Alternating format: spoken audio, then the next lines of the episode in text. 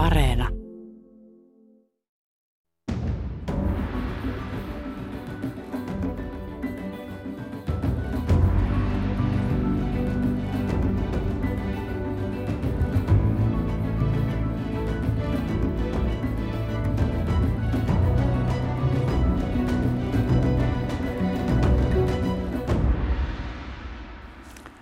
Tämä ohjelma alkaa jälleen sitaatilla, mutta tällä kertaa ei sentään liike-elämän pikkujättiläisellä, vaan Suomen matkailuoppaalla.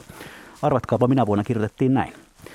Maamme matkailun yleiset edellytykset ja matkailuolosuhteet ovat viime vuosina kehittyneet erittäin nopeasti. Kulkuneuvojen, hotellien, ravintoloiden ja leirintäalueiden taso kestää hyvin vertailun useimpien matkailullisesti merkitsevien maiden kanssa. Majoitusverkostomme on jo hyvä, sillä on hän käytettävissämme yli 14 000 vuodetta hotelleissa ja matkustajakodeissa, noin 150 retkeilumajaa ja 280 leirintäaluetta.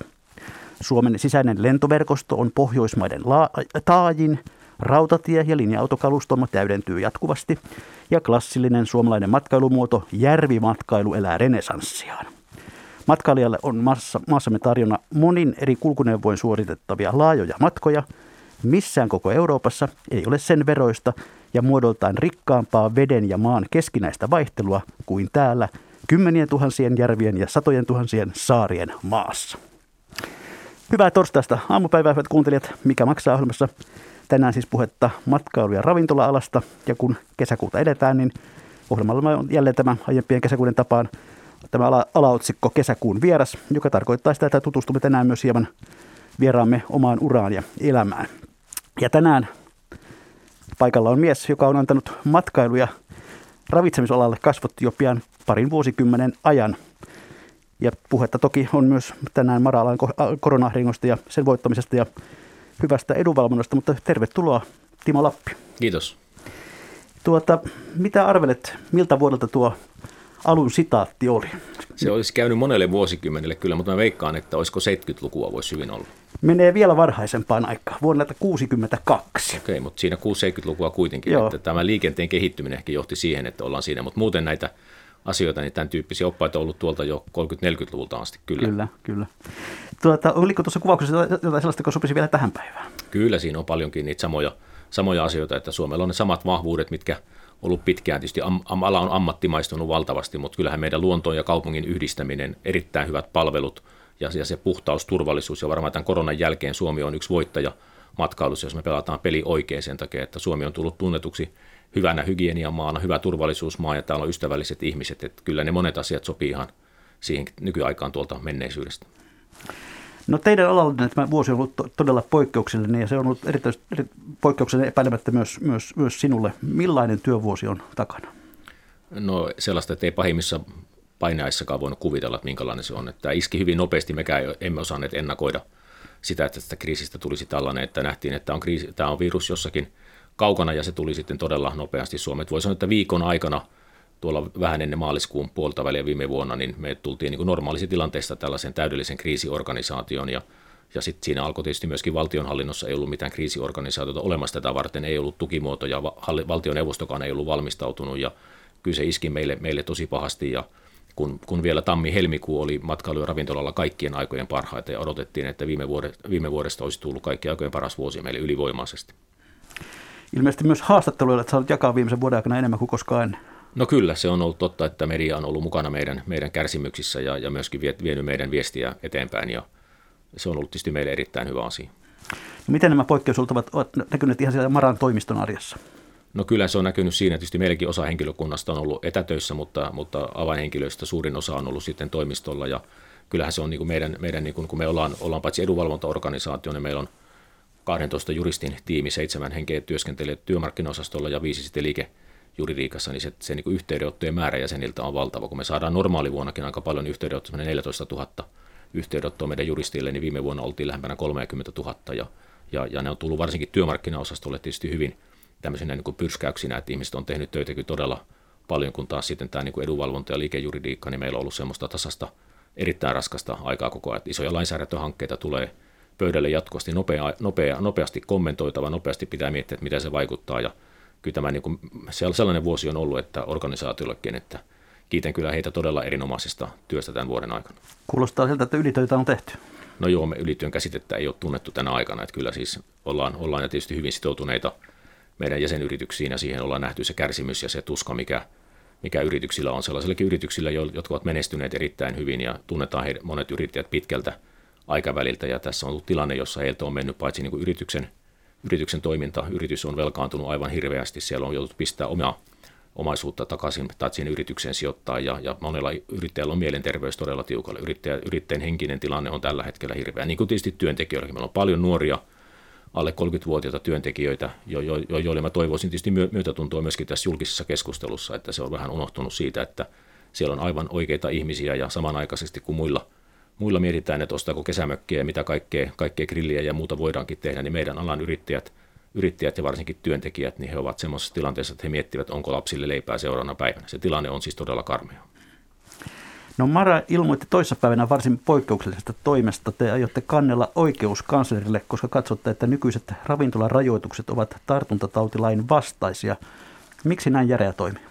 No kun mikään muu ei tuntunut auttavan. Että totta kai me käymme jatkuvasti keskustelua hallituksen ja, ja erityisavustajien kanssa ja ministerien, ministerien ja ministerin virkamiesten kanssa. Ja tuntuu, että tämä tilanne, kun nyt on kuitenkin koronatilanne selkeästi helpottamassa ja, ja näitä edellytyksiä näin tiukoille säännöksille, joita tällä hetkellä on, niin ei ole olemassa. Ja tartuntatautilain 58a pykälä 4 momentissa on tarkasti säännelty ne tilanteet, joissa voidaan ravintolatoimintaa rajoittaa niin, että anniskelu loppuu ennen 22 tai ravintola menee kiinni kello 23 ja siellä on kaksi edellytystä. Täytyy tarkastella ensin valtakunnallisesti, jotta näin tiukat säännökset, jotka tällä hetkellä näissä kolmessa maakunnassa tällä hetkellä on voimalla, niin se täytyisi olla välttämätöntä epidemian nopean kiihtymisen tai, tai muuntuneen viruksen leviämisen uhan vuoksi.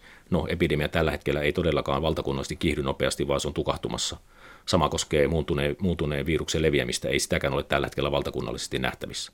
Eli jo tällä perusteella tämä sääntely on meidän mielestä lainvastainen. Mutta toisaalta, jos nämä täyttyisi, sitten pitäisi tarkastella vielä alueellisesti, ja alueella, näillä alueilla, joilla nämä tiukat rajoitukset on, niin siellä pitäisi olla muuntuneen viruksen väestöleviämistä, no ei ole tällä hetkellä olemassa. Esimerkiksi tämä Kantahämeen tilanne, niin siellähän lähti tämä virus liikkeelle kahdesta sairaalasta, tai sairaalasta ja yhdestä terveyskeskuksesta, ja siellä on hyvin pystytty jäljittämään nämä, nämä tartuntaketjut. Tai sitten toinen edellytys on, että tartuntaryppäitä, joiden tartuntaketjuja ei pystytä jäljittämään. Tämäkään edellytys ei täyty. Eli tässä ei täyty ei, ei tämä valtakunnallinen eikä myöskään alueellinen edellytys tälle tiukalle sääntelylle. Ja tästä, tässä mielessä me olemme hämmästelleet, että minkä takia oikeuskansleri, jonka sinänsä pitäisi valvoa valtioneuvoston päätöksentekoa niin, että tämmöisiä päätöksiä ei syntyisi, niin ei ole tähän puuttunut. Ja, ja tämä keskustelu, mitä nyt eilen esimerkiksi käytiin siitä, että siirtyykö HUS-alue leviämisvaiheesta kiihtymisvaiheeseen, on tässä mielessä irrelevantti, koska se, tämä, tämä tartuntatautilain pykälä ei ole mitenkään sidoksissa siihen, ollaanko leviämis- vai kiihtymisvaiheessa, vaan nämä edellytykset, kun ei täyty, niin silloin valtioneuvoston täytyy tehdä päätös, että, että rajoitukset voi olla anka, ankarimmillaan se, että ravintolat anniskelu loppuu kello 22 ja sulkeutuu kello 23. Tässä, ja, ja tässä tämä hätä yrittäjillä ja työntekijöillä on niin kova, että sekä yrittäjät odottaa, että he pääsivät työllistämään, työntekijät odottaa, että he pääsevät töihin ja meistä tuntuu, että me olemme tämmöisen poliittisen pelin nappula nyt tällä hetkellä. No miten te arvioitte sitä, kuinka pian oikeuskansleri tällaisen kantelun ratkaisee? No sitä on vaikea sanoa, että me saamme sen tällä viikolla sen kantelun lähtemään, että, että varmasti muutaman kuukauden kuluessa, mutta enemmän tämä on tämmöinen alan hätähuuto ja myöskin tietysti viesti oikeuskanslerille, että oikeuskanslerin tehtävänä on valvoa sitä, että valtioneuvosto tekee lainmukaisia päätöksiä. Niin onko se myös itse asiassa aika lailla teidän kannalta taitavaa viestintää? No joku muu saa arvota, onko se taitavaa viestintää, mutta se on meiltä viestintää kyllä.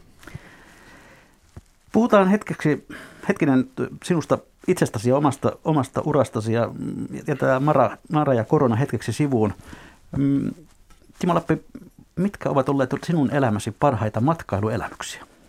No mä olen suuri kotimaan matkailun ystävä. Ehkä, ehkä niitä on montakin, mutta ehkä e, e, e, niin tämmöisen erityisenä jäi mieleen jo jonkin aikaa sitten. Olimme ajamassa tuolla Muoniossa kolme päivää haskikoirilla sillä tavalla, että siellähän Suomessahan näitä haskeja hoidetaan – loistavasti itse saa omat nimikkokoirat, ne itse valjastettiin, valjastettiin ja ne syötettiin ja hoidettiin ja huolettiin ja ajettiin siellä, siellä pohjoisessa, mentiin tämmöiselle porokämpille, jossa oli, ne oli kylmiltään lämmin. Ensin kun tultiin porokämpälle, niin ensin tietysti hoidettiin koirien hyvinvoinnista, ruokittiin koireetta, vietiin heinät sinne ja, ja sitten huolehtiin vasta, vasta tuota ihmisistä. Mutta siellä siis äh, loistavassa pakkas talvisäässä kolme päivää niiden koirien kanssa siellä ja täydellinen hiljaisuus – ja se kauneus siellä ympärillä. Että se on semmoinen matkailukokemus, että jokaisen pitäisi se kokea. No onko jotain sellaisia matkailuunelmia vielä, jotka ovat täyttämättä? No eipä oikeastaan siltä olla. Kyllä mä olen aika monia asioita, asioita jo kokenut, kokenut, mutta totta kai pidän, pidän kotimaassa ja käyn paljon tapaamassa meidän jäsenyrittäjiä ja, ja tutustun heihin siihen samalla, että kyllähän Suomi on ja Suomessa on siitä huolimatta, että korona on ollut päällä, niin, niin investointeja tulossa, todella hienoja investointeja ympäri Suomea ja tämä tuossa äskeisessä mitä kuvauks, kuvauksia luit, niin tällaisia elämyksiä tulee yhä lisää ja yhä hienompia paikkoja, yhä parempia, parempia tiloja, hotelleja ja muita rakennetaan. Että kyllä meillä Suomessa on paljon, paljon koluamista. No minkälainen ravintola-asiakas sitten olet? Erittäin aktiivinen ravintola-asiakas. Että olen tämän koronankin aikana syönyt joka päivä käytännössä ravintola-annoksen, koska olen ollut toimistolla töissä ja käydään todella paljon vaimon kanssa, vaimon kanssa syömässä myöskin illallisia ja, ja, ja meillä on tämmöinen uusi perhe ja neljä lasta, he ovat myöskin todella innokkaita, joskus jopa liian innokkaita ravintolakävijöitä. Että se näkee, että tämä nuori, nuori polvi, me olemme häneen, he, heihin onnistuneet myöskin tuomaan tämän, tämän niin kuin elämyksellisyyden ja heille ravintola käynti on tämmöinen myönteisesti arkipäiväinen kokemus. He tapaa kavereita ravintoloissa ja, ja käyvät niin kuin todella paljon, paljon nauttimassa erityisesti ruoka-ravintoloissa.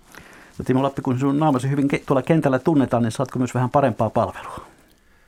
En minä sitä usko, että ei minua niin hyvin ravintoloissa tunneta. Ja suomalaisissa ravintoloissahan on semmoinen ismi olemassa Suomessa, että, että suomalaiset eivät osaa palvella, mutta meidän Eurooppa-järjestö Hotrek teki viisi vuotta sitten tämmöisen laajan tutkimuksen, mihin haastateltiin 100 000 ihmistä ympäri maailmaa – jossa kysyttiin eurooppalaisten hotellien, järje, hotellien ja ravintoloiden palvelukykyä muun muassa.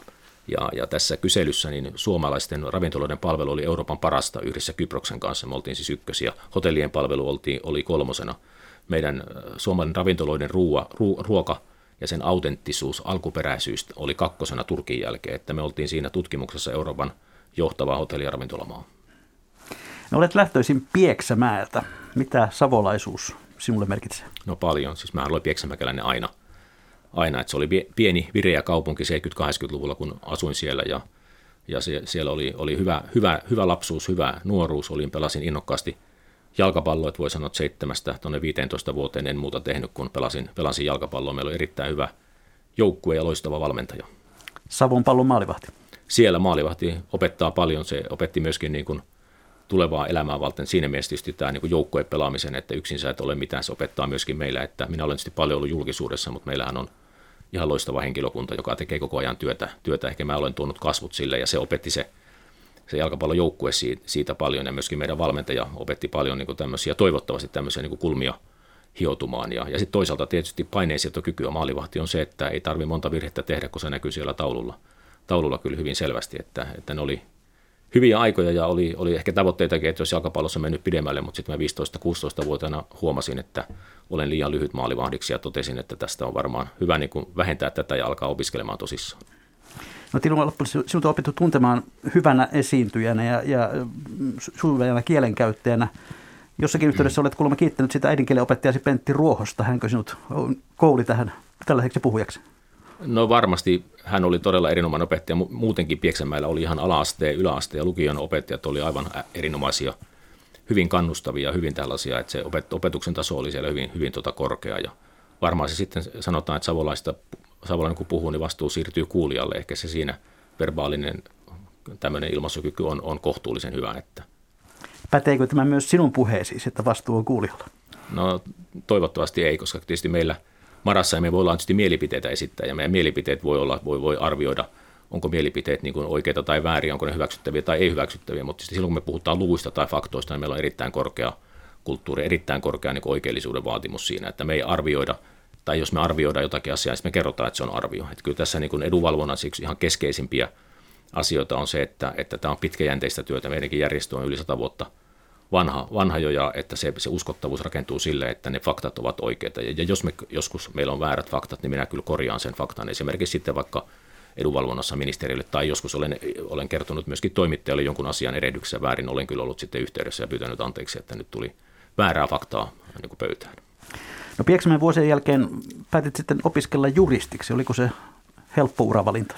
Se oli erittäin hyvä, että mun äitini on työskentelyt Pieksämäen killakunnan oikeudessa ja Pieksämäen käräjäoikeudessa. Ja lapsena muistan 70-luvulla, kun olin ihan pieni, silloin se oli auskultantteja, siis nämä, ketkä oli valmistunut oikeustieteellisestä tiedekunnasta, niin he auskultoi siellä varatuomariksi ja kävivät usein meillä saunassa ja isän kanssa sitten lenkillä, muistan ne ajat jo sieltä ja, ja jotenkin se jäi, jäi niin kuin muisti, muistikuva sieltä ja, ja sitten oli liikunnan opettaja oli toinen vaihtoehto, mutta 15-vuotiaasta asti se on sitten ollut selvää, että juristi ammatti on se, mitä mä haluan tehdä. No nyt olet johtanut Maraa käytännössä tämän vuosituhannen, voisi sanoa. Millaista reittiä oikein päädyt nykyisen hommaan? No varmaankin sattumalta sillä tavalla, että valmistuin 89 ja olin siinä kesän valmistumisen jälkeen Pieksämäellä apulaisnimismiehenä ja sitten lähdin Viitasarjan tuomiokuntaan auskultoimaan ja, ja silloin 89-90-luvun alussa, ihan 90 vuoden alussa sitten valmistuin sieltä tai pääsin pois sieltä Viitasarjan tuomiokunnasta ja silloin juuri oli niin kuin laman kynnys tulossa, mutta oli vielä paljon työpaikkoja tarjolla ja sitten hain useita työpaikkoja, pääsinkin aika moneen ja sitten menin Suomen pankkiyhdistykseen, valitsin sen ja varmaan kukaan nuori juristi, jos kysytään, kun aloittaa uransa, ei, ei tämmöinen edunvalvojan ura ole varmaan se unelma, mutta sitten olen, olen tykännyt tästä paljon ja, ja tietysti olen ammattitaito on tällä alalla, että en mä ihan oikeana juristina enää varmasti pärjäisikään. No, miten itse kuvailisit toimenkuvasi Maran toimitusjohtajana? Mitä, mitä kaikkea siihen kuuluu? No se on moni, monilainen. Meillä on hyvin matala organisaatio ja meillä koko johto tekee samoja töitä kuin meillä tekee myöskin meidän asiantuntijat. Ja se on semmoinen niin periaate meillä. Et ehkä mun keskeinen, keskeisin tehtävä on se, että ensinnäkin mä olen hyvin avoin jäsenistön suuntaan. Tapaan jäseniä paljon ja aina kun jäsenet ovat minun yhteydessä, mä vastaan jäsenten kysymyksiin. Eli tämmöinen, kun meillä on hyvin laaja järjestö, hyvin värikkäitä yrittäjiä, niin kyllä tämä niin kuin hyvän hengen ylläpitäminen ja se, että meillä on täydellinen työrauha tehdä työtä, niin se on varmaan niin kuin yksi kysymys. Toisaalta teen kyllä hyvin paljon myöskin tätä niin kuin konkreettista edunvarvontaa, kirjoitan lausuntoja, teen, teen, teen tiedotteita yhdessä viestintäpäällikön kanssa, että, että se on niin kuin toinen, että mä olen edunvalvonnan niin kuin keulakuva yhdessä meidän varatoimitusjohtajan kanssa. Me tehdään yhdessä vähän jaetaan, mitä tehdään. Totta kai meillä on loistavia asiantuntijoita, jotka tekevät, tekevät. Se on toinen. Ja kolmas totta kai mulla on tämä viestintä, viestintä sillä tavalla, että se on aika pitkälti minun harteillani ja meidän hallituksen toiveista, koska on hyvin tärkeää, että se viesti on koko ajan yhdenmukainen. Että, että, että joka paikkaan annetaan samanlaisia lausuntoja, ja joku kantaa sitten siitä viestinnästä ja muustakin toiminnasta vastuun. Ilmeisesti väki on ollut sinun tyytyväinen, koska ura on jatkunut noin pitkään tuossa samassa hommassa. No toivottavasti hyvät olleet tyytyväisiä. Puhutaan tuosta edunvalvonnasta hieman tarkemmin. Sitäkin kai voisi kutsua yhtä hyvin lobbaamiseksi. Miten itse määrittelisit sen, millaista on hyvä edunvalvonta? No hyvä edunvalvonta perustuu luottamukseen. Siihen, että me, me, me niin kuin ne, ketä me hoidetaan edunvalvontaa ministeriöissä, poliitikot, ministerit, että he luottavat siihen, että mitä me kerromme, niin se pitää paikkansa. Ja jos me käymme luottamuksellisia keskusteluja, niin niitä luottamuksellisia keskusteluja ei vuodeta. Kyllä se, niin kuin se luottamuksellisuus on tämän toiminnan niin kuin avain, avainasia. Toinen on tietysti valtava asiantuntemus, se, että me pystytään niin kuin perustelemaan meidän asiat, me tiedetään, mistä me puhutaan. Ja, ja ehkä tämän edunvalvonnan käsite on nyt hämär, hämärtynyt viime vuosina, kun tänne on tullut tällaisia rahalla edunvalvontaa hoitavia, joka on tietysti ihan erilainen toimintakenttä. He hoitavat yksittäisten yritysten asioita rahalla maksattuna, kun taas meillä, missä Marassa meillä on matkailu- ja ravintola-ala kokonaisuutena – lukunottamatta liikennettä. Ja, ja meillä, meillä siis on monia toimialoja ja me katsomme aina kaikkien toimialojen näkökulmasta asioita. Me emme toimi mitään vastaan ja meidän hallitus sovittaa yhteen sit eri toimialojen intressit ja, ja me puhumme sitten sillä, sillä kielellä. Eli me emme puhu minkään yhden toimialan puolesta tai yhden yrityksen puolesta koskaan, vaan me puhumme ikään kuin meillä on tämmöinen jossakin määrin yleisyödyllinen tehtävä myöskin. Ja totta kai me olemme samalla – myöskin edunvalvonta, edunvalvontajärjestön lisäksi olemme myöskin sitten työmarkkinajärjestöt. Meillä on neljä työehtosopimusta, mitä me tehdään palveluiden ammattiliiton kanssa, ja me olemme panostaneet siihenkin valtavasti. Että tuolta 2000-luvun alusta asti, niin meitähän ei ole näkynyt riitelemässä tuolla julkisuudessa PAMin kanssa, emmekä ole arvostelemassa toisia henkilöitä, että olemme rakentaneet sieltä sellaista luottamusta, joka, joka että vaikka olemmekin asioista eri mieltä, niin meillä luottamus on molemmin puolin korkealla tasolla, mikä on mahdollistanut muun muassa sen, että tämän koronakriisin aikana PAMin puheenjohtaja Annika Rönnisällinen ja minä olemme hyvin paljon tehneet yhteistyötä, kun olemme tavanneet ministereitä ja muita. Ja, että me emme näe toisiamme vastakkaisina organisaationa, vaan me, meitä tämä kriisi on, on yhdistänyt hyvin, hyvin paljon myöskin niin kuin, paitsi meidän toimistoja, PAMin ja Maran toimistoa, mutta uskon myöskin, että työntekijä ja työnantajia. Toimitusjohtaja Timo Lappi, millainen on ollut oma lobbarin oppisi? Mistä olet ne opit hakenut? No kyllä se varmaan ensimmäinen työpaikka oli, kun oli Suomen pankkiyrityksessä, oli mun esimmäinen Erkki Kontkanen, joka oli loistava, loistava esimies, fantastinen kirjoittaja, kirjoittaja ja, ja todella syvällinen ajattelija. Että kyllä mä varmaan sieltä sain hyvät opit ja sitten olin ennen tätä pestiä, olin Suomen suoramarkkinointiliitossa, se oli Sakari Virtanen, joka oli taas mainio markkinointimies. Hän opetti ehkä sen ja, ja hän opetti myöskin suhtautumisen mediaan mulle hyvin, hyvin paljon, että millä tavalla, kun, kun silloin pankkikriisin aikaan niin kun suhtautuminen mediaan me, meille niin pankkialaan oli aika kielteinen – ja olin oppinut siellä sen, että aina kun media tulee minunkin haastattelemaan nuorena juristina, niin koskaan ei ole mitään hyvää sanottavaa. Ja sitten Sakke osasi kääntää tämän, että, että medialla on, on myöskin tämmöistä positiivista viestintää. Mutta se oli kova koulu tietysti kokonaisuutena se, se pankkikriisin aika, jolloin tietysti pankit sai, sai niin korkojen kanssa sen, mitä ehkä aikaisemmin sitten on, on oltu ehkä aavistuksen ylimielisekin, mutta sielläkin tietysti tilanne oli se, että monta asiaa sattui samaan aikaan huonoja asioita, jotka johti, johti sitten siihen, että, että tuota, luottotappioita tuli ja, ja pankit joutuivat tekemään sellaista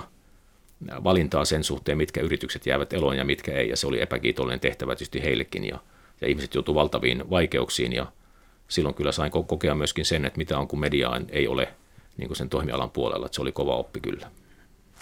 No kuinka suuri osa tällaista vaikuttavasta ja onnistuneista edunvalvonnasta tapahtuu itse asiassa kulisseissa pois julkisuudesta?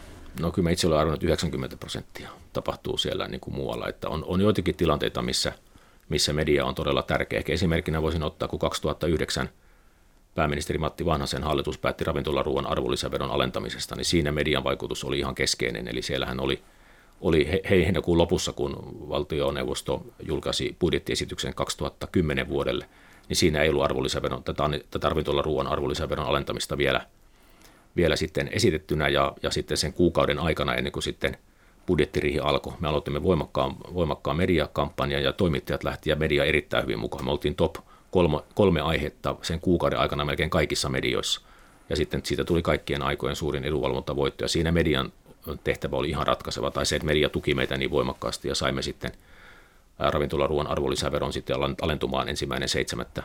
2010. Ja sen merkitys oli silloin yrityksille erittäin suuri, koska tietysti ei tiedetty, että 2011 alkaa tämän, tämän tuota finanssikriisin toisen veen alamäkisakara, ja ilman sitä ravintolaruun arvonlisäveron alentamista niin yrityksiä olisi lopettanut tosi paljon, ja ravintolat olisi joutu lopettamaan. Et siinä, siinä median merkitys on ollut suuri. Me to, toki me tiedämme, että emme voi mitenkään mediaa ohjailla. Me voimme tarjota medialle viestiä, ja media sitten kirjoittaa sitä tavalla, millä, millä sitten media omien periaatteensa mukaan kirjoittaa. Että sellainen käsitys, että me voisimme ohjalla mediaa, niin se on tuulessa temmattu. Noinhan myös lobbarin täytyy sanoa. Ei, kun se pitää, se on totta kyllä. Se, kyllä toimittajat ovat niin taita, että he haistavat kyllä falskin, falskin niin edunvalvonnan. Ja, ja onko asia kiinnostava? Totta kai, se on, ja tietysti meidän toimiala on siinä mielessä hyvä, että matkailu- ja ravintolalla kiinnostavat. Että joku muu toimiala, joka on kansantaloudellisesti tosi tärkeä, ei ole tällä tavalla niin kuin ihmisten iholla jokapäiväisessä arjessa.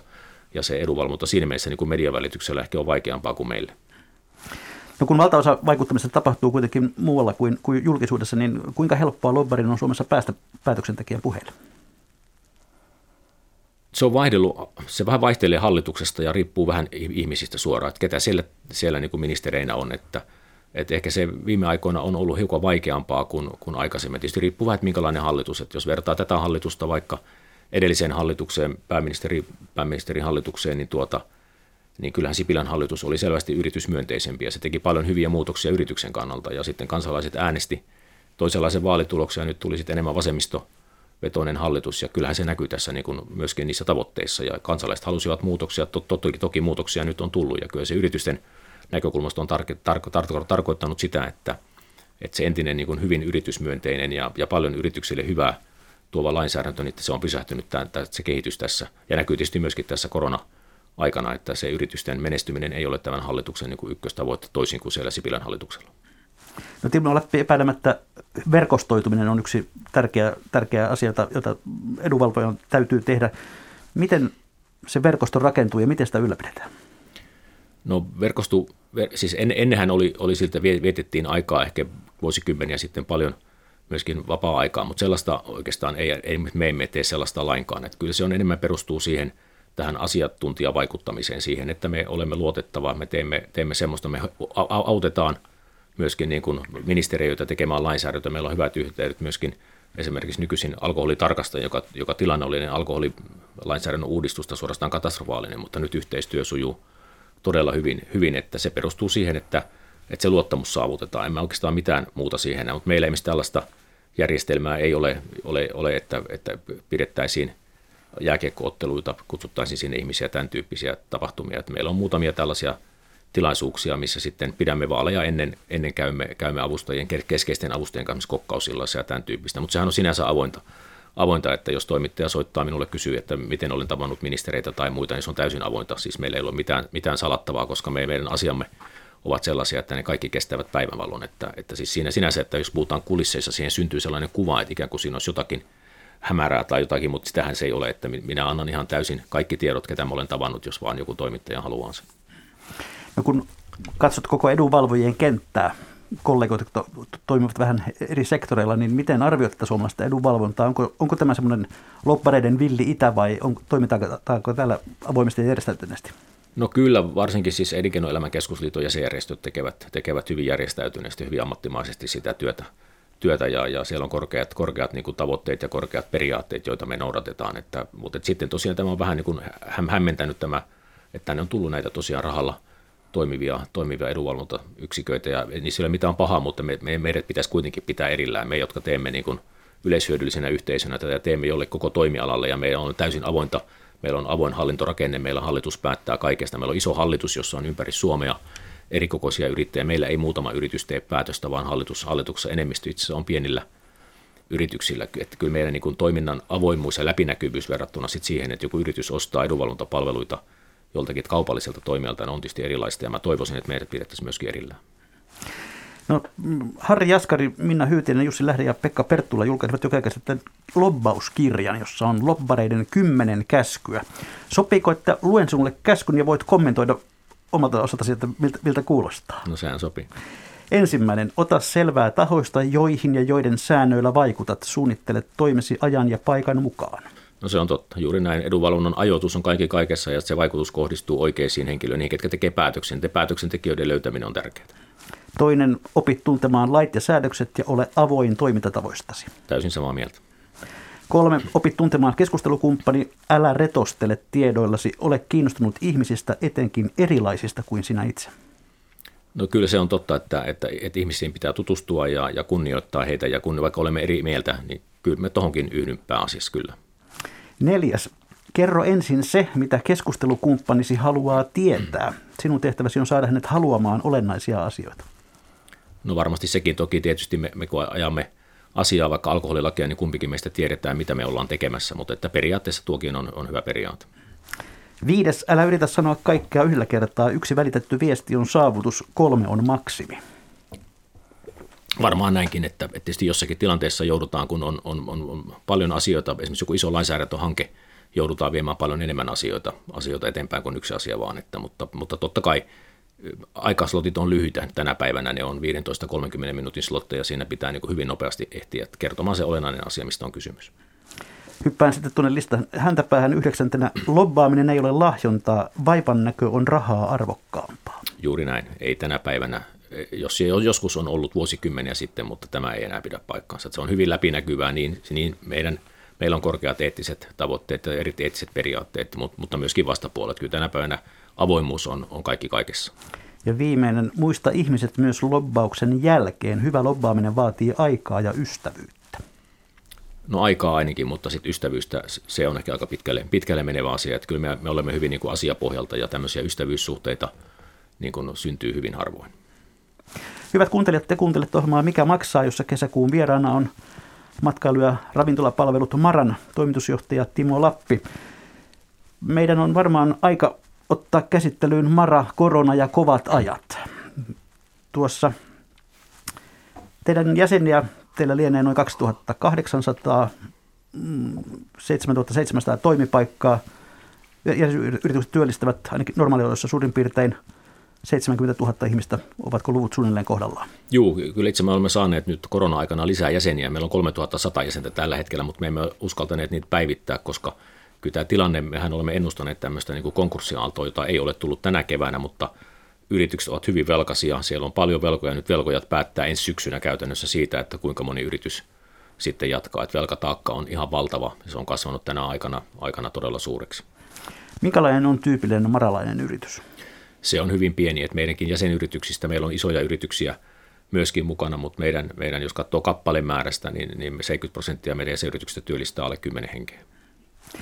No tuossa alussa oli jo puhetta siitä, että toimistolla on ollut vilkasta ja yhteydenottojen määrä kentältä on, on, on moninkertainen niin sanotusti normaalioloihin nähden. Minkälaisissa asioissa aivan erityisesti teidän puolenne on käännytty? No kyllä tietysti, jos katsoo meidän kahta niin kuin juristiosastoa, missä päässä ollaan, niin työmarkkinaosastolle oli silloin, kun aina kun tulee näitä isoja muutoksia – niin kyllä siinä alkaa lomautukset on hyvin keskeinen asia ja, ja tuota, että aina kun tämmöinen muutos tapahtuu, että suljetaan ravintoloita tai sitten matkustusrajoitukset, kun ne muuttuu, muuttuu tiukemmiksi, niin, niin kyllä se siihen, siihen hyvin pitkälti liittyy ja, ja sitten valitettavasti myöskin irtisanomisia. Hyvä puoli on se, että jos katsoo meidän työmarkkinaosastoon, niin sinne onneksi on alkanut tulla nyt jo normaalikin asioita ja myöskin palkkaukseen liittyviä kysymyksiä.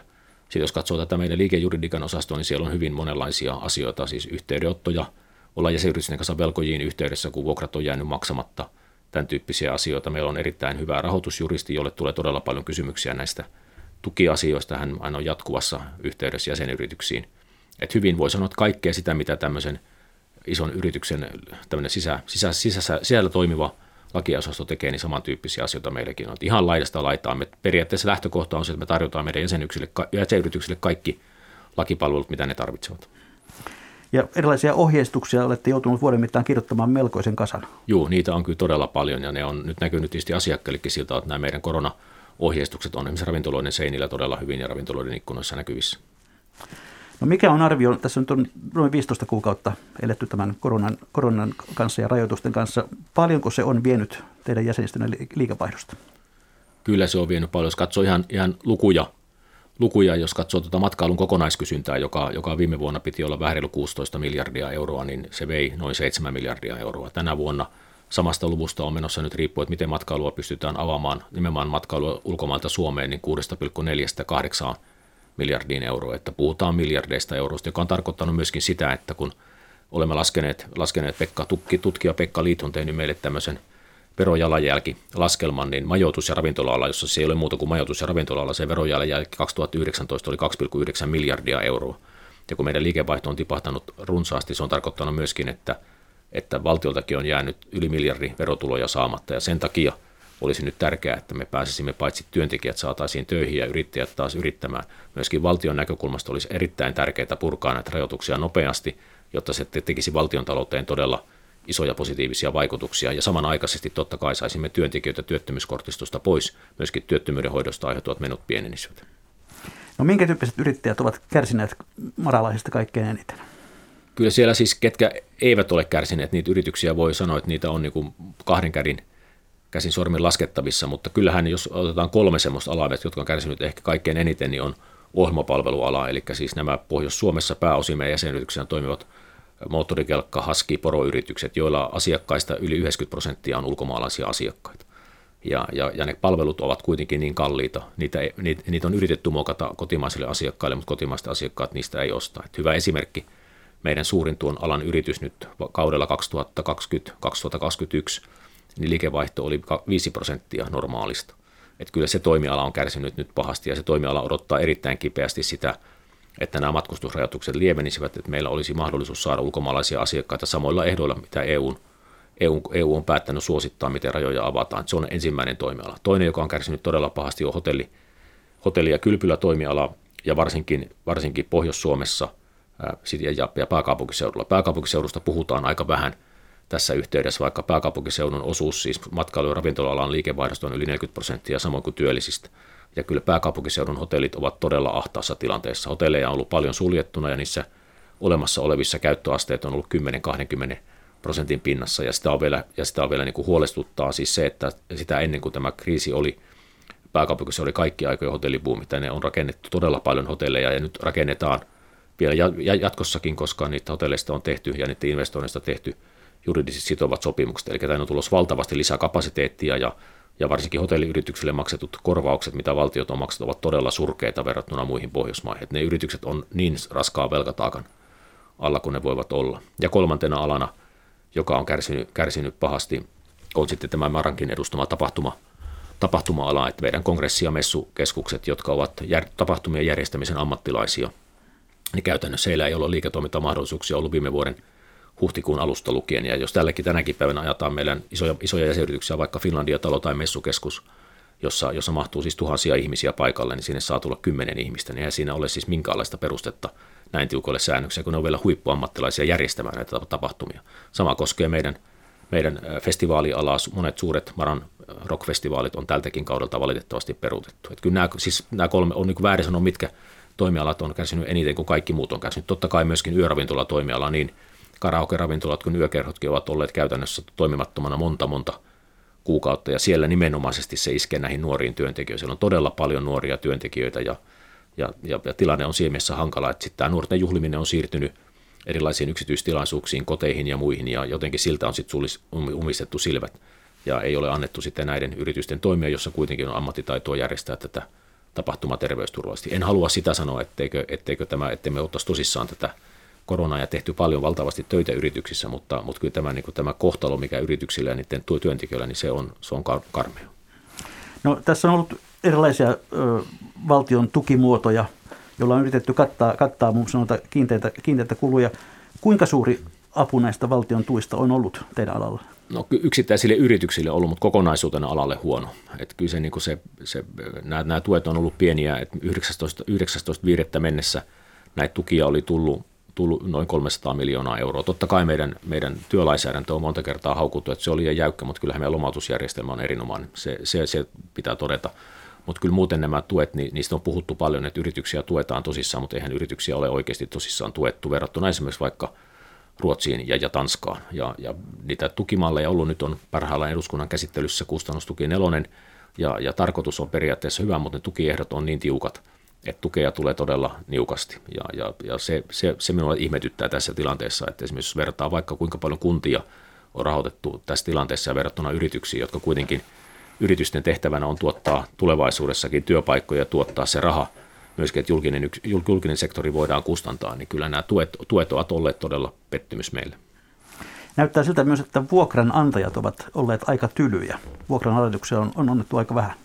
Joo, se on ollut meille myöskin suuri, suuri pettymys ja, ja viime keväänä, kun ravintolat suljettiin huhti-toukokuussa, niin silloin monet, monet vuokranantajat jopa antoivat ravintoloille vuokria anteeksi, mutta nyt kun teimme tuossa kyselyn kuukausi sitten, niin 64 prosenttia eivät ole enää tänä keväänä saaneet minkäänlaisia vuokranalennuksia. Eli vuokranantajat ovat korkeintaan siirtäneet vuokramaksua sitten tulevaisuuteen, mutta kun mietitään sitä, että yritykset ovat niin velkaisia ja, ja kun tämä toiminta päästään sitten tässä jossakin vaiheessa alettamaan täydellä teholla, niin meidän pitäisi jostakin saada rahaa palkanmaksuun työntekijöille ja, ja muita, ja, ja siellä velkavuori on sellainen, että jotenkin on lyhytnäköistä, ja, ja tässä on ihan erityisesti kunnostautuneet tässä huonossa toiminnassa nämä, niin kuin mitä kauempana yrityksen vuokranantajan pääkonttori on Suomesta, niin sitä heikompaa tämä ymmärtämys tähän Suomen toimintaan on. Ja missä monet kauppakeskuksissa toimivat vuokranantajat, kiinteistön omistajat, niin kyllä he aika lyhytnäköisesti toimivat, koska tässä tilanteessa, jos me menetetään hyviä perinteisiä yrityksiä, niin sinne on tulossa yrityksiä ehkä tilalle, mutta eivät ne ole yhtä laadukkaita.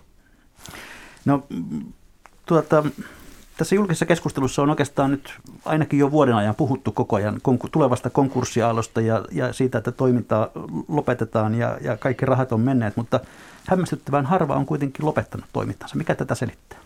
Se on hyvä kysymys. Me arvioitiin myöskin se ihan väärin, väärin tuossa, että miten tämä konkurssiaalto tulee, tulee niin kuin kohtelemaan yrityksiä, mutta ehkä, ehkä semmoisena niin lähtökohtana se, että normaali vuonnahan meidän alan yrityksiä menee konkurssiin noin 200 yritystä tai ravintola yrityksiä, mutta ravintoloita lopettaa paljon enemmän. Et niitä lopettaa muutenkin kuin konkurssin kautta. Joko niin, että joku yritys, jolla on useampi ravintola, niin lopettaa osan, osan niistä ravintoloista, joka ei näy sitten näissä konkurssitilastoissa. Tai sitten vielä yleisemmin se yritys lopettaa toimintansa kokonaan, mutta konkurssitta. Se lopettaa toimintansa vaan, mutta se ei mene konkurssiin. Ja, ja näitä on tapahtunut nytkin, mutta et ei tässä muuta selitystä ei tällä hetkellä ole, että velkojat ovat hyvin pitkämielisiä. Eli, eli se kysymys on siitä, ja, ja kun yrittäjien kanssa keskustelee, niin ensi syksy on varmaan se tilanne, jolloin moni, moni yrittäjä ja moni velkoja miettii, että miten, miten näiden, näiden tota velkavuorien kanssa sitten selvitään. Ja, ja ky, kyllä mulla niin huono fiilis siitä on, että ensi syksy voi olla, olla tiukka. Toki tietysti monella velkojalla on vähän sama tilanne, että jos se päästävät yrityksiä konkurssiin, niin tietysti isoja luottotappioita on sitten tulossa. Ja, ja, ja varmasti esimerkiksi näiden vuokranantajien näkökulmasta äm, pääkaupunkiseudulla esimerkiksi Helsingin keskustassa, niin – yrityksen ajaminen, ajaminen tuota, konkurssiin voi johtaa siihen, että ei löydy enää muita yrittäjiä. Ollaan puhuttu paljon keskustojen vetovoimasta ja keskustojen vetovoimat on häviämässä. Ja toivon esimerkiksi tästä, tästä niin kuin kriisistä sellaisen seurauksen, että meillähän esimerkiksi pääkaupunkiseudun ravintolatilojen vuokrat on ihan poskettoman suuret verrattuna siihen kysyntään, mikä on. Ja uskon, että tämä pysyvästi laskee kyllä vuokria, joka sitten tervehdyttäisi myöskin yritysten, yritysten taloutta. Että, että se, ehkä tämän, tähän kriisiin kun mentiin, niin meidän alan ongelmahan on se, että, että ravintola-alan yritykset tekevät normaali aikana yhdestä neljään prosenttia liikevaihdosta voittoa. Eli niitä puskureita ei tule, että vaikka asiakkaat toteavat, että hinnat on kyllä aika kalliit, mutta kun ne rahat menee jo kaikille muille paitsi sille yrittäjälle. Verottaja ottaa 30 prosenttia mistä tämmöisestä illallisesta, jos on vähän alkoholia. Siellä on isot vuokrakustannukset, siellä on isot raaka-ainekustannukset. Mitä enemmän käytetään kotimaisia erinomaisia raaka-aineita, sitä kalliimpaa se on. Että, että, se, että siinä on vähän samassa veneessä, että emme pysty maksamaan kovin isoja palkkoja. Asiakkaat katsovat, että että tuota, hinnat ovat korkeita, yrittäjälle ei jää mitään. Se, joka on todella tyytyväinen, on verokarhu, että verot, veroja kyllä maksetaan normaalaikana todella paljon. Nyt Timo Lappi, tuosta tulee tietysti pakosti mieleen myös sellainen kysymys, että, että eikö tätä bisnestä oikein osata, jos tällä ei osata tehdä rahaa normaalioloissakaan? Se on kaikkialla niissä maissa, joissa noudatetaan lainsäädäntöä. Sitten siellä pystytään tekemään rahaa, että meillekin, meillekin pystyttäisiin tekemään rahaa, jos olisi sellainen menettelytapa, niin kuin monissa muissa maissa on, että osa, iso osa ravintola-alasta on harmaassa taloudessa.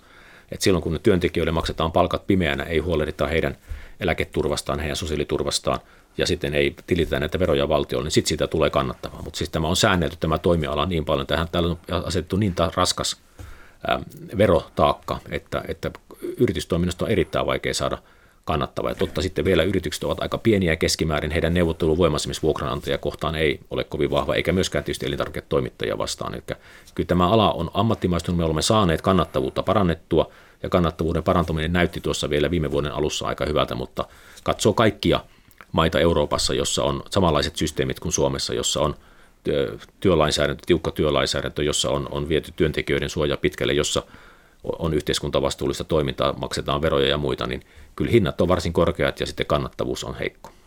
No miten tämä Marassa arvioitte sitä, että onko korona lisännyt harmaata taloutta ravintolatoiminnassa Suomessa?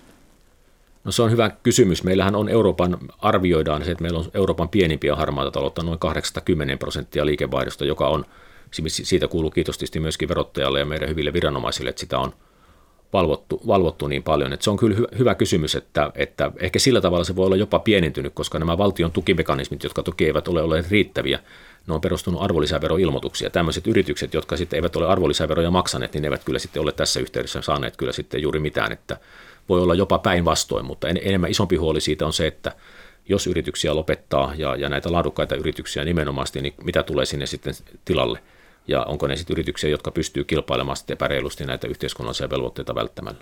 Eikö Suomessa on se tilanne, että jos ravintola ruoka Suomessa tuntuu muuten kuin kampanjaluontoisesti olevan liian halpaa, niin vanha sanonta siitä, että mikä, joka näyttää liian hyvältä ollakseen totta, niin ei ole sitten totta. Toimitusjohtaja Timo Lappi, onko teidän alallanne ollut myöskin korona-ajan voittajia?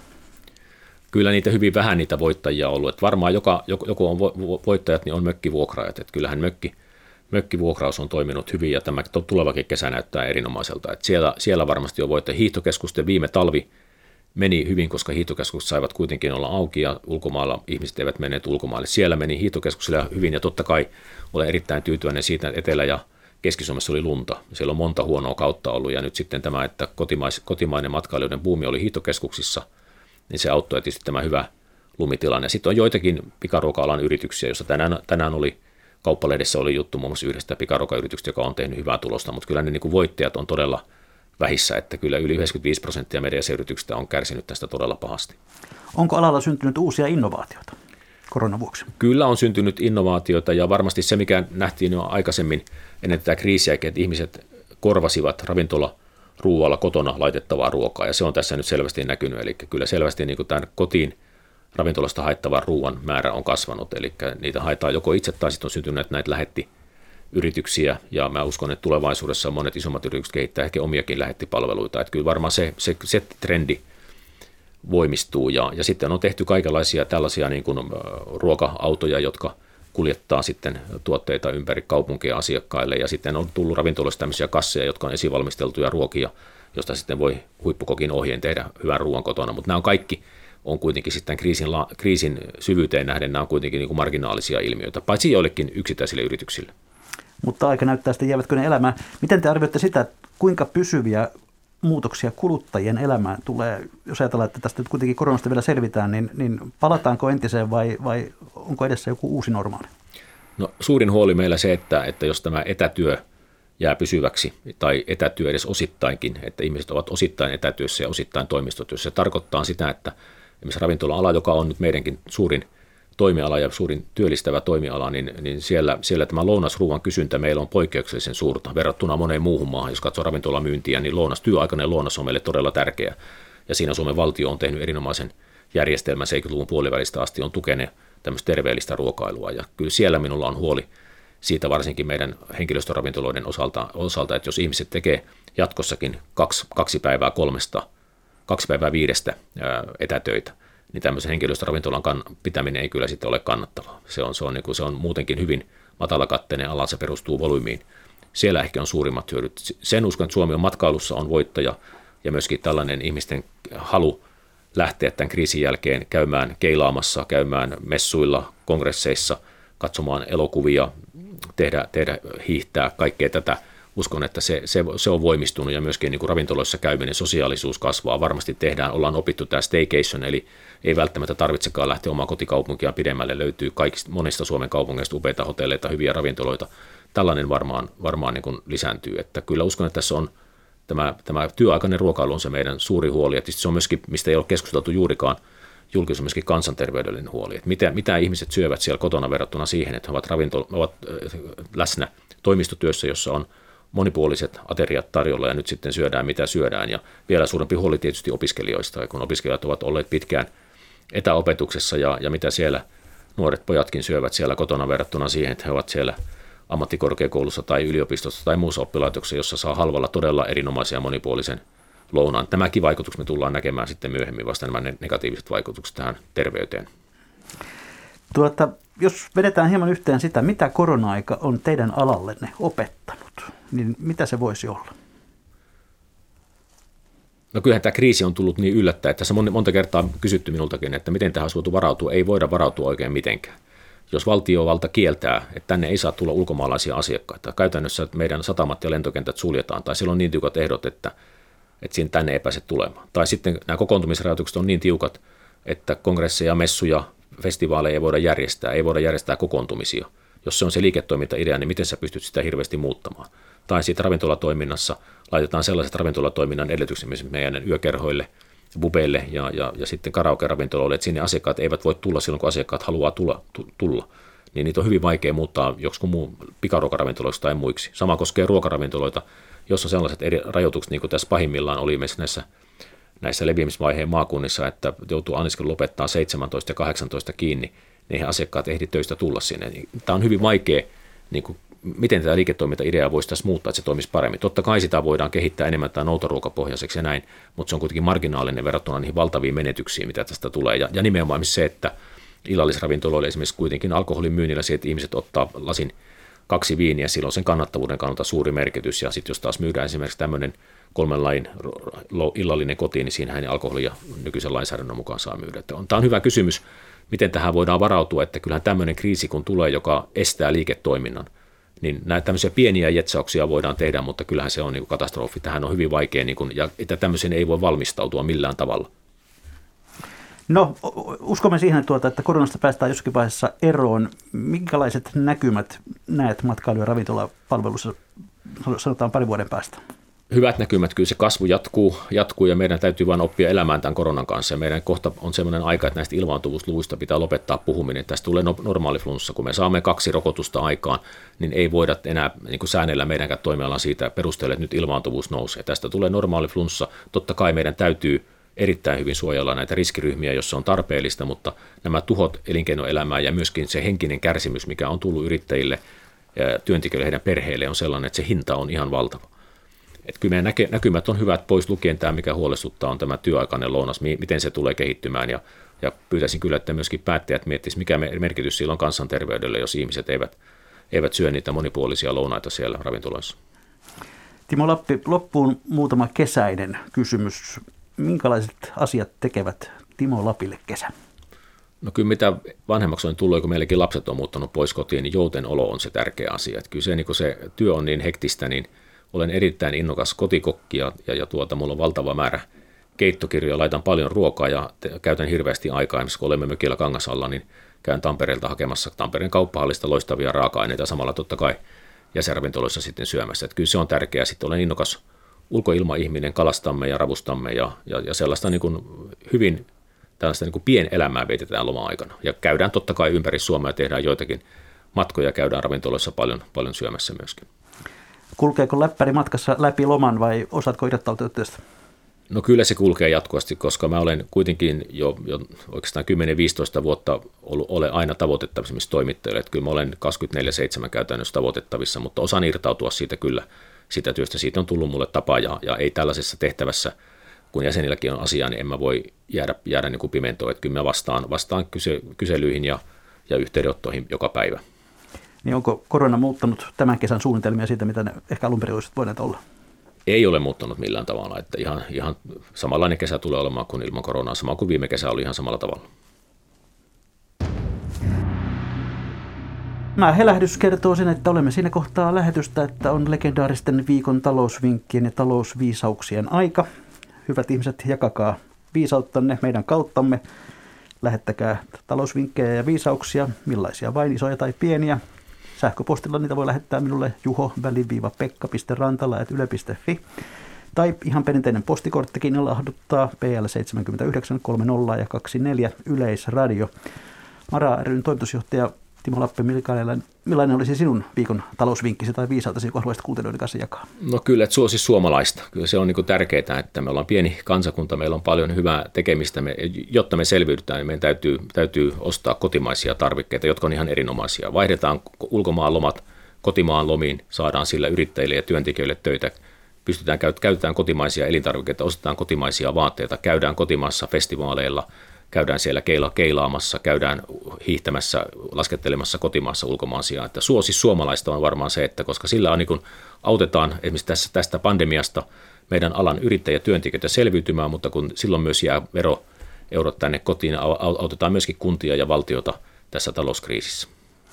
Kiitoksia Timo Lappi. Sitten yleisövinkki, tai oikeastaan tämä on tämmöinen ajatelma. Se tulee Suonenjoen ranelta ja kuuluu näin. Ei se ole mies, joka hankkii, vaan se se on mies, joka hallihtoo. Näinkö se on, Timo Lappi? Kyllä, on hyvältä kuulostaa. Kyllä savolaisilla on paljon hyviä viisauksia. Hyvä. Kiitoksia haastattelusta Timo Lappi, kiitoksia hyvät kuuntelijat. Ensi viikolla kesäkuun vieraana Suomen Pankin pääjohtaja Olli Rehn. Eli mikä maksaa, sitä me ihmettelemme jälleen viikon kuluttua.